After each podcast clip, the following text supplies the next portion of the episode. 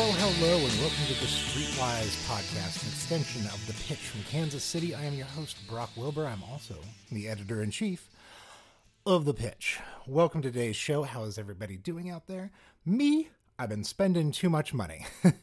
um, not too much, all things considered, just a lot more. Um, I don't know what I would be saving up for. It seems like A1, the end of the world, but even if you're not that uh, black pilled, what am I saving for? A vacation anytime soon? Concerts?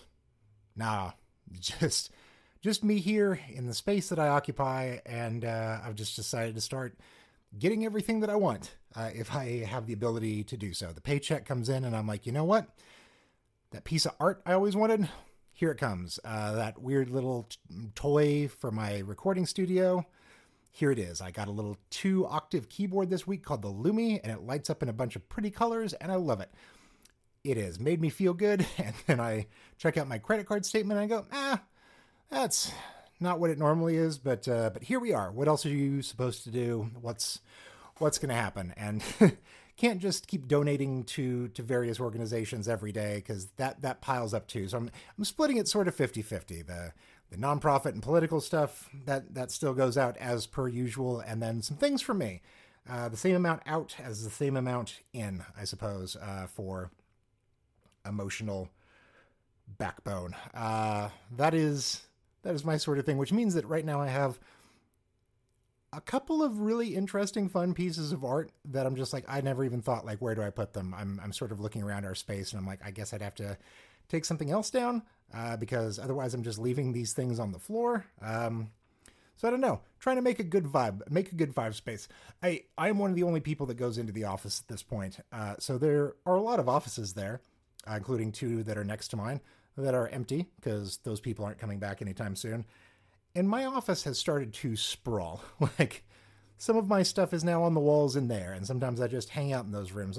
It feels like I have a three bedroom apartment somewhere else. And I'm like, you know what? The vibe right now, this room, I'm not feeling it. I'm to go sit in that other smaller room where like I can hear my thoughts a little better. And, and eventually people will come back and then I'll have to take all this and move it back into one space. Um, and it'll be a little cramped at that point. We'll have to figure something else out for then. But right now, it's just sort of my play place. Uh, the office is a place where I can uh, wear athletic shorts in and take little jogs around the space in the day because there's no one there to see me. So why not get some aerobic exercise in? So buying records that I only listen to there. I mean, I've created two separate spaces for myself, work and home, and they're both kind of bachelor pads. Uh, just they just have space that are just me and no one else, and no one can see me, and I'm alone. And um, I don't know. It's uh, it's fine figuring out my way through here. Uh, I hope everyone else is doing the same. We have a very fun, very interesting show today. I am talking to the Democratic, the, I'm talking to the Democratic governor for the state of Missouri, Nicole Galloway. Uh, she is a delightful interview. Uh, does does a lot of stuff that you don't expect from politicians. Where she just got really real with me, and I, I a couple of times was like, "Wow, can't believe you were uh, that on the ball with that and that willing to tell me what you actually thought. So, so that's a fun one. Uh, we have next music corner as always. But first up, our friend Jason from Stolen Dress Entertainment is going to read a story from our magazine this month uh, by Abby Olcese uh, called Trauma O Rama, uh, and it is about how watching horror movies has made people better prepared for the pandemic. Here we go. Trauma O Rama New study suggests horror fans might be better mentally prepped to cope with our new reality. By Abby Olcese. When you ask Greg Dedrick if a horror movie has ever helped him through a difficult time, he'll give you a very specific answer. Four or five years ago, I was going through a divorce and knew I was depressed, but never really said it aloud. Dedrick, co host of the KC based podcasts Nightmare Junkhead and Nerds of Nostalgia, says. Dedrick says the movie that helped him move forward was The Invitation, Karyn Kusama's 2015 horror thriller in which a man's ex wife unexpectedly invites him to a dinner party with their estranged friends. There's a moment at the end when a character expresses grief and regret, and I just started bawling because I realized I didn't want to be that person going, Boy, I really regret not doing that, Dedrick says. This is a horror film that made me address my mental health in a real way. Horror helps heal, without a doubt. Local filmmaker Jill Gevargizian has a similar story about watching Jennifer Kent's The Babadook, which focuses on a widow and her son who are terrorized by a storybook demon. That film truly rocked me, says Gevargizian, whose debut feature, The Stylist, premiered at this year's online Fantastic Fest. I saw it a few years after my father passed away, and it portrayed exactly what I went through, still was going through. The feeling of wanting to run away from it, to get over it. Well, you don't get over the loss of someone like the father of your child or your parent. It's something that changes you and lives with you. In the film, the monstrous Babadook represents the main character's lingering depression and PTSD related to the loss of her husband and how it's impacted her relationship with her son. The ghost couldn't be gotten rid of, it had to be confronted, accepted, and lived with, Gevargizian says. I found that so beautiful and moving. Dedrick and Gevargizian's experiences aren't isolated. In a recent study, researchers from the University of Chicago, Pennsylvania State University, and Denmark's Aarhus University found that horror fans exhibited greater psychological resilience during the COVID 19 pandemic than non horror fans. According to the study, the findings suggest horror fiction, in the form of literature, comics, or film, gives those who engage with it a scenario that helps them build up effective emotional coping strategies. In other words, that 31 day slasherthon you've got planned for October might be more than seasonal entertainment. While you're enjoying Freddy, Jason, or Leatherface, your psyche is helping you figure out how to navigate a real world crisis. Film critic Anya Stanley, a lifelong horror fan, says the study's finding mirrors her own experience with the genre. I have generalized anxiety disorder, and so my body is constantly reacting to threats that do not exist. Horror innately operates in this space and knows the feelings of dread and paranoia as intimately as I do, Stanley says. I already know how to function under extreme stress, but horror is a safe, removed way to engage with those feelings and sort of cozy up to my own demons. How does horror teach us? Mathias Clasen, an associate professor of English at Aarhus University and one of the horror studies co authors, tells the pitch that the fiction we consume, regardless of genre, always works on us beyond a surface level. When we watch movies or read novels, we're not just killing time, we're actually charting the huge metaphorical landscape of possible worlds and hypothetical scenarios, Clasen says. What's special about horror is that the genre lets us chart the dark areas of the landscape, the pits of terror and the caves of despair. Clasen says that another important survival skill horror can communicate, beyond not splitting up and not going into a creepy boarded up basement, relates to the frequent social and political subtexts horror movies contain. Horror fiction is very often about pro social, altruistic, self effacing characters confronting selfish, antisocial evil. I do think that the best horror works tap into not just ancient defense mechanisms in human nature, but also societal fears, Clasen says. Clasen gives George Romero's classic zombie movie Night of the Living Dead as an example. That's about a basic fear of being eaten, but also taps into existential fears about the meaning of life, as well as topical fears about the collapse of society which were very much on people's minds in the U.S. in the late 1960s.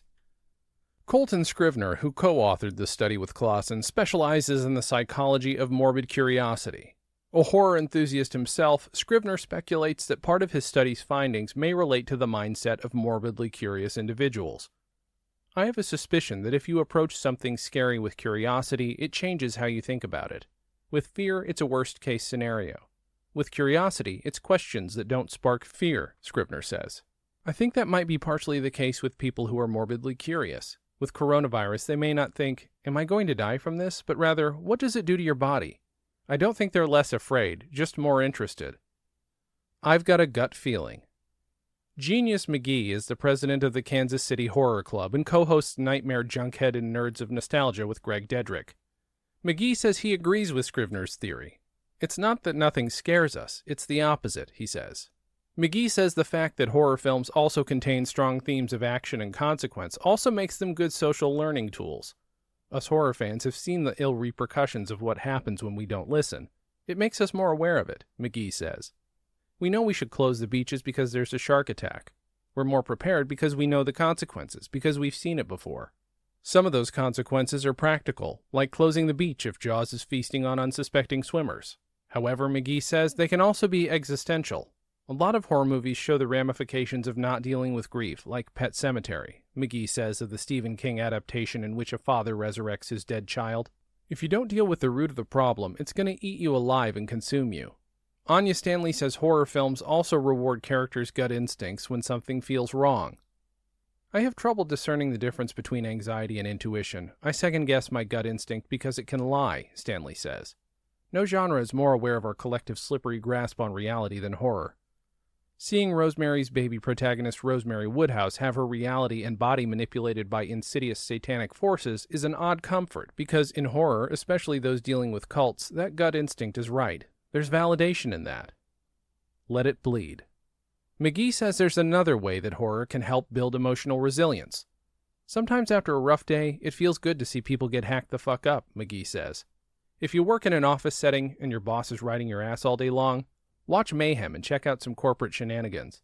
I'm not the biggest fan of Midsommar, but I hear that movie helps. Whatever helps you release is always a good thing. Catharsis can also impact different groups of viewers in different ways. Jill Gevargizian points to Coralie Fargeat's 2017 rape revenge film Revenge as an example. I found Fargeat's choices so incredibly confrontational and meaningful, Gevargizian says. She made the protagonist unapologetic and unashamed of her sexuality and sexual power. It asks the viewer Do you objectify her? Do you shame her? Do you blame her? Dedrick says that feeling of release and emotional processing comes out not just through viewing films, but in the making of them, and the movie's response to specific forms of fear. Horror is a good way of responding to societal ills the way that the world is right now, here in a few months, we're going to see some really creative art that's been generated through a lot of suffering. McGee agrees and says the ultimate strength of the genre is its ability to adapt to new cultural settings. Fear, after all, is universal, but the things we fear and how we respond to them are changing all the time. It's always going to be there for someone, because there's always going to be someone with a new perspective and a new form of fear that nobody thought of, McGee says. We wouldn't have had Host 20 years ago, he adds, referring to the 2020 horror film that takes place over a video chat. Horror is for everybody. If more people understood what horror represents, we might have a better understanding of not just the genre, but each other as well. And now, as always, ladies and gentlemen, Nick Spacek's Music Corner. Hello, I'm Nick Spacek, music editor for The Pitch, here with this week's local music recommendation. Singer-songwriter Megan Luttrell has been a regular on the folk and roots music scene for the better part of the last two years. As host of the all-women songwriter showcase at the Kaw Valley Pub in North Lawrence, Luttrell regularly brings together a collection of longtime veterans and up-and-comers, and her own music recently earned her Best Solo Musician accolades in Best of Lawrence. Luttrell has been releasing singles here and there in the lead up to the release of her eventual second album following up 2016's Broken Bottles, and the latest is a rollicking country bluegrass number called Just Out of Reach. The song features Shannon O'Shea on fiddle, who's performed with a veritable who's who of Lawrence roots musicians such as Carswell and Hope, Sky Smead, and Lily B. Moonflower. The song's a fantastic showcase for Luttrell's powerful voice and is sure to brighten up your mood the song's a fantastic showcase for Luttrell's powerful voice and is sure to brighten up your mood as the weather turns cold and gloomy. You can find it on most streaming services. You can also find more information about Megan Luttrell at her website, meganluttrell.com. That's M E G A N L U T T R E L L, and on Facebook at Luttrell Megan. Here's Just Out of Reach.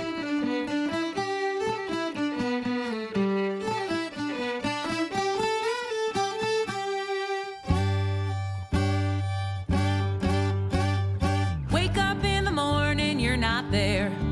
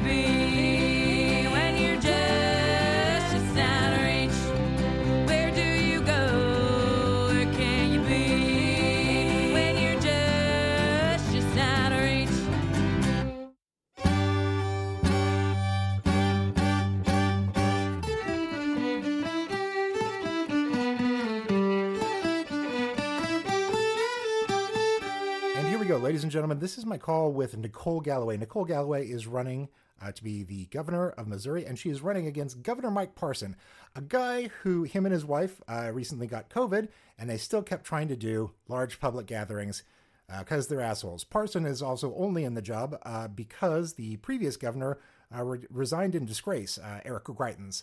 He he faced a sex scandal. He's coming back in his own way in that he has a 5 a.m. news show starting on a right wing network that no one's ever heard of, nor do they have access to.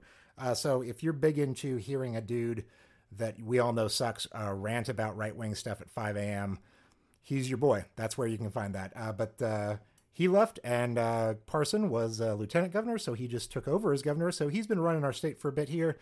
Um, and no one picked him. No one picked him for that spot. So we have high hopes, high, high hopes for living here with Nicole uh, to step in and make some changes, especially because she's a goddamn scientist.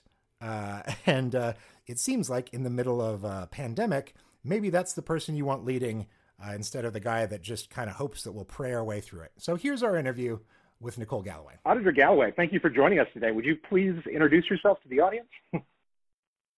Uh, absolutely. So my name is Nicole Galloway. I'm currently state auditor, and I am running to be the next governor of the state of Missouri. Uh, and really, I am running because as state auditor, I have seen that the system is broken. It is not working the way that it should. Uh, I found waste and abuse and corruption in our government. And I want to return Jefferson City back on the side of working families, back on the side of Missourians, so they can have affordable health care, they can have good schools uh, to send their kids to, uh, and we can move past this COVID crisis, get COVID under control so we can get our lives back. Now, you would be uh, the first uh, OK governor in a while uh, if you were elected. Uh, currently, you are running against our incumbent who was not elected. Can you tell people what happened there? Right. Well, I, so uh, you might remember that we had a governor named Eric Greitens um, who resigned in a fog of scandal, and uh, Mike Parson was lieutenant governor at the time and stepped into the role of governor uh, two years ago. And you know, while I think uh, folks gave him some credit for setting the ship early on, it became very clear very quickly that being better than Eric Greitens uh, too low of a bar to move our state forward. Um, in his time, I mean, we, we have watched his failed leadership uh, during COVID. Uh, he's kicked 100,000 children off of their health insurance. He has no plan or vision for Medicaid expansion with voters approved. Um, and he supports right to work. Overturning Clean Missouri, I mean, he's wrong on issue after issue. And uh, I, I've seen those gaps in leadership uh, firsthand, and uh, it's, as I said, it's why I'm running. Now, you are the first politician I think I've spoken to, perhaps ever, uh, whose Wikipedia entry goes out of its way to note that you were an Applebee's server. Can you talk about your service in that time and how it's helped prepare you uh, to be governor of the state? That's amazing. Um, you know, so I did. I, I went to University of Missouri Rolla. It's Missouri ST now. Uh, and while I was getting degrees in applied mathematics and economics, I did work as a server at Applebee's. Um, and it's so funny that you bring it up because I have been on the road all across Missouri, and I have eaten at Applebee's several times over the last few days. And for me, it doesn't disappoint. I'm someone that when I work at a place, I work at Addison's in Columbia, if anybody's familiar with that, and I love their food even more after I worked there. Um, but really, you know, being a server, uh, anyone that works in the food service industry, what it teaches you is patience, people skills, um, and problem solving because there's lots of things that happen that are totally out of your control, yet the customers are depending on you to fix it for them. It, it is also uh, rare for me to be speaking to somebody that uh, has a degree in applied mathematics and also chose to go into government. Uh, it feels like that's uh, there's not a lot of crossover there. It's really nice to be talking to somebody and to have somebody that's going to be our future governor who is um, smart. That uh, that feels like that's not often in play, uh, and it feels like we need somebody in this office that has a degree in applied mathematics to handle the COVID problem that we're facing right now, you know, somebody that believes in science, what is your plan going to be to get us on the right track when you're sworn in? I will listen to public health experts. I do believe in science. I believe in following the data. Um, and so my plan is based on science, based on data, it's based on containment, mitigation, having a statewide mask rule, because data shows that that is the best tool that we have to contain the spread of this virus. So as I said, we can get our lives back. We can have our schools fully reopened. We can have our economy open again. We are at a dangerous place with the coronavirus right now because Governor Parson refuses to listen to the data. Um, he he's just not facing reality. You know, there in Kansas City, hospitals have turned ambulances away because they're so overrun with COVID patients. We cannot continue down this course. It is not safe uh, for the public health. Um, and as community transmission goes up, as hospitalizations go up, we know that the death rate also goes up. You know, so this is a matter of public health, but also it's a matter of protecting our fellow Missourians uh, who are deeply impacted by the spread of this virus. It it, it feels odd to be um, to watch the the president uh, throw super spreader events uh, when when he has contracted COVID. Uh, to to also on like the local level to watch our governor and his wife who also got it uh, continue to throw events and to also have visited places like veterans homes in the days before uh, they they quarantine where there are now outbreaks. Uh, yeah, it, do, do, you do you ever feel the need to do uh, so many photo ops that you uh, might contract a deadly uh, pathogen? you know, I think that being a true leader is not just leading with words, but also leading by example. And when I am out meeting Missourians, we take a lot of precautions to keep everybody safe. Um, I do not want uh, to be part of the problem in spreading this virus. We have events outdoors. Uh, everybody wears a mask. It's socially distant. Um, and, you know, I, I was in Springfield uh, yesterday in the pouring rain, but we all stood out in the rain with our masks on um, to have this event because that was the safest way to do that and, and to reach voters. You know, but I, I will say it, it is very, I would say, alarming. And I've spoken with some folks that have family members in the veterans homes that Governor Parson visited. And when I am hearing from those family members is a frustration that they have not been able to hold the hand of their their father, their loved one for months and yet Governor Parson is there taking uh, pictures, uh, visiting that veterans home.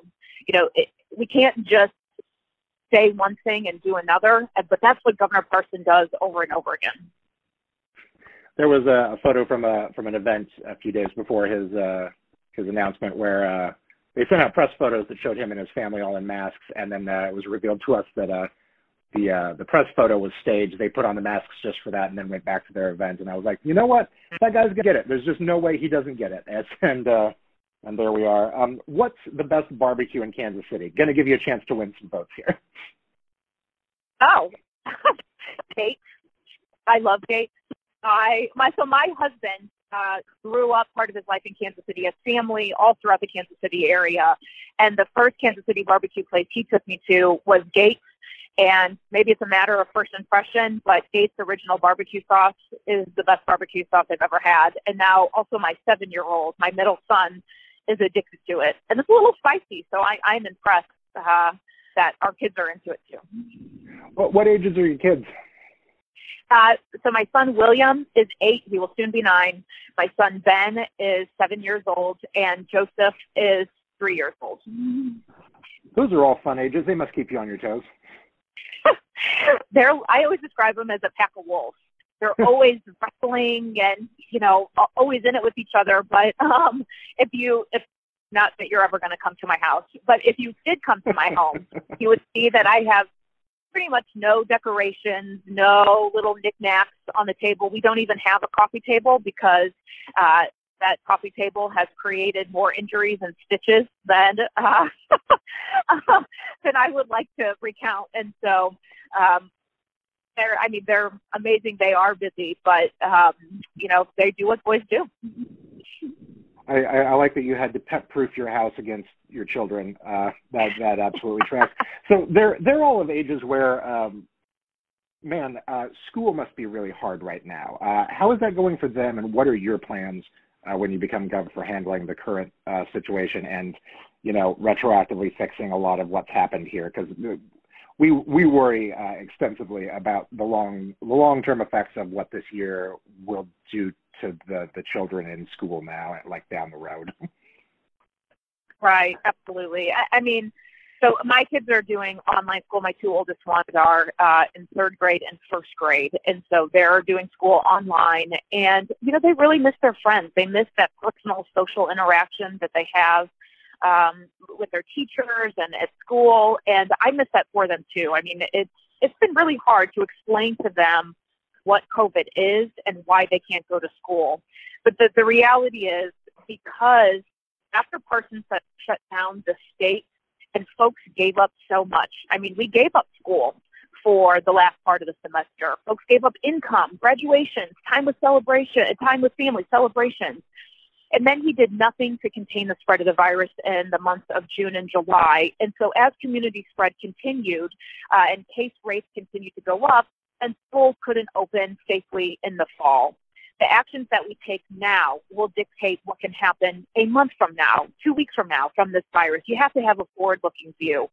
Um, and so, you know, I, as I said, we'll have a reset on the coronavirus strategy that will help get our schools open, decrease the spread, because fighting this virus should not mean closing businesses, shuttering schools, taking away people's livelihoods. But that's what it has meant under Governor Parson. Um, you know, Governor Parson continues not to face, uh, not to understand the realities that working parents face. And instead of making a plan to safely reopen schools like I have, he went on the radio in July and said it didn't matter how bad COVID is in our state, that kids will just get COVID when they go back to school and they'll go home and they get over it. And in his mind, for our kids, our families, our school staff, our teachers. We just have to get over his failure to lead. And I think the Missourians deserve better. Now, would you tell people what the Missouri State Auditor does? Because I think in, in people's heads, the, the auditor is just somebody uh, sitting there going through spreadsheets, looking at stuff. But you have a, a fairly sizable office, and you guys tackle a, a big swath of things. That's right. So my job as state auditor is to be an independent watchdog on behalf of taxpayers, holding all levels of government accountable: local governments, uh, local school districts, uh, and and counties, all the way up to large state agencies, uh, and, and holding government accountable for how they spend taxpayer money and how they make decisions on your behalf. And I have found over $370 million in government waste, abuse, fraud, and because of my audits, 63 criminal counts have been brought against corrupt public officials in the state. Honestly, both Democrats and Republicans. So to me, it doesn't matter who you are. You should be held accountable for the actions you take on behalf of the citizens of the state. That is probably the most exciting part to me about becoming governor is that we have somebody that has a history of rooting out corruption, and this state seems to breed nothing but politicians that have to resign in disgrace at some point. Uh, so it feels like you would be uh, you would be in the, in a good position to help uh, take care of, of, of, that sort of thing. Yeah, I mean, our, our Jefferson City is broken, and I have you know when people tell me they feel like Jefferson City is not working for them or that the system is rigged, it's broken. When I in my position as state auditor, I have really seen and understood what they are talking about because I have seen that firsthand. I mean, when the governor, this is an example, when the governor cut 100,000 kids off of their health insurance, 100,000 kids, he bragged about it at the State of the State and called it, quote unquote, budget efficiency. And then instead of making the hard choices of saying no to no big contracts, saying no to delivering for lobbyists and insider buddies, he gives revenue and money away to them, but won't keep kids on their health care, right? Won't make that that choice, that decision. Um, and I, I think what people are so sick of is that you know this governor is in a position of power, making decisions on all of our behalf, but not even considering or thinking about how it's going to impact people in their real lives. His focus are on the lobbyists that gave him a coin collection, right, or that have given him lots of, of gifts and, and plane rides. It's pretty clear who he is fighting for, and it is not Missouri families. So I've been waiting to ask you uh, ever since the the campaign launch. I've I've wanted to know what was the breaking point where you were like, F it, I got to run for for governor. Like this, this it's going to be me, and I've got to be the one to like put an end to this. you know, I wish there was some dramatic story of you know, waking up and reading an article one day and then, you know, kind of dropping the microphone and saying I'm running. Um, yeah, what, what, what's the day, what's the one story that finally is a bridge too far? Like it's. right, right. You know, it, to me, and the way that I operate, I'm a very thoughtful decision maker, and to me, there's never really just one thing. It's a it's a buildup of things. It's a series of moments for me personally that brought me to where I am.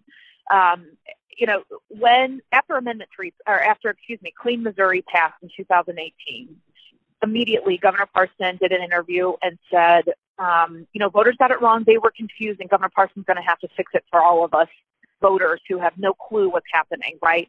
Um, because he knows better than you. That really made me mad. But I thought, okay, you know. Um, then when kids started getting kicked off of their health insurance, and he was purposefully it, it was acknowledged and he, he purposely let it happen. Um, that really made me mad. His opposition to Medicaid expansion really made me mad. Taking away a woman's right to choose, even the cases of rape, you know that that was really hard to see uh, that bill pass, and the fact that he championed and, and signed that bill uh, to give rapists more power over their over over women. Um, and you know it's just all these decisions that he made over time that really built up for me that you know what we need a change. We cannot continue down this path. And as i said you know being better than eric greitens is not good enough to lead our state forward. The corruption of our politics is how governor parson got to where he is. Um, you know, he's risen risen through the ranks of the establishment with the help of very powerful friends. And so even before this crisis, I could see that Missouri families needed a change. But I'll tell you what, fast forward to right now, uh, in the in what we've been going through in 2020, I am even more certain of it now. I'm a, I'm a recent transplant to Missouri a, a couple of years back, and I remember getting here. And, and since then, I've seen two governors uh, celebrate their attacks on uh, shutting down Planned Parenthoods uh, across the state. And uh, and then at the same time, watching that that lack of uh, health care, especially in rural areas, uh, meant uh, that we faced a, an outbreak of syphilis. And so there was a part of me as we were starting into Corona that was like, oh, hey, yeah, we are not going to be uh, good at outbreaks here. I, I know that that's what we've set ourselves up for. Um, so it, it is it is nice to hear that you're going to be fighting for a woman's right to choose. That's uh, very important to all of us here. Mm-hmm. I, I mean, look, when Governor Parsons championed signed HB 126, which, as I mentioned, takes away a woman's right to choose, even in the cases of rape and incest, it's cruel and it is extreme. And remember that voters rejected the rhetoric of Todd Akin in 2012, right? When he said, when he was running for Senate, that a woman's body had a way of shutting down legitimate rape, right? Shutting that whole thing down. Everybody what, remembers that. And voters all time. yeah. yes, but you know, voters rejected that overwhelmingly. But Governor Parson took that rhetoric, that statement, and made it the law here in Missouri. Um, it, it's just, it's. I find it to be cruel. Women should be trusted to make their own health care decisions in consultation with their own physician, their family, their faith, without Governor Parson being in the room with them as they're making likely one of the most difficult decisions that they've made in their lives. So this is you're you're you're reminding people here that uh, in addition to voting for you uh, now or anytime between now and the third, that uh, a vote no on Amendment Three is is a good call, right? Because uh, we shouldn't be supporting an amendment that's based on the idea that voters are stupid and uh, messed it up in 2018. right. Vote no on Amendment Three, and here's the reason why.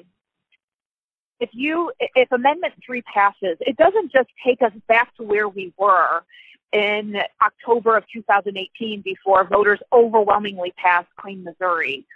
But it does it changes the way that people are counted when legislative districts are drawn.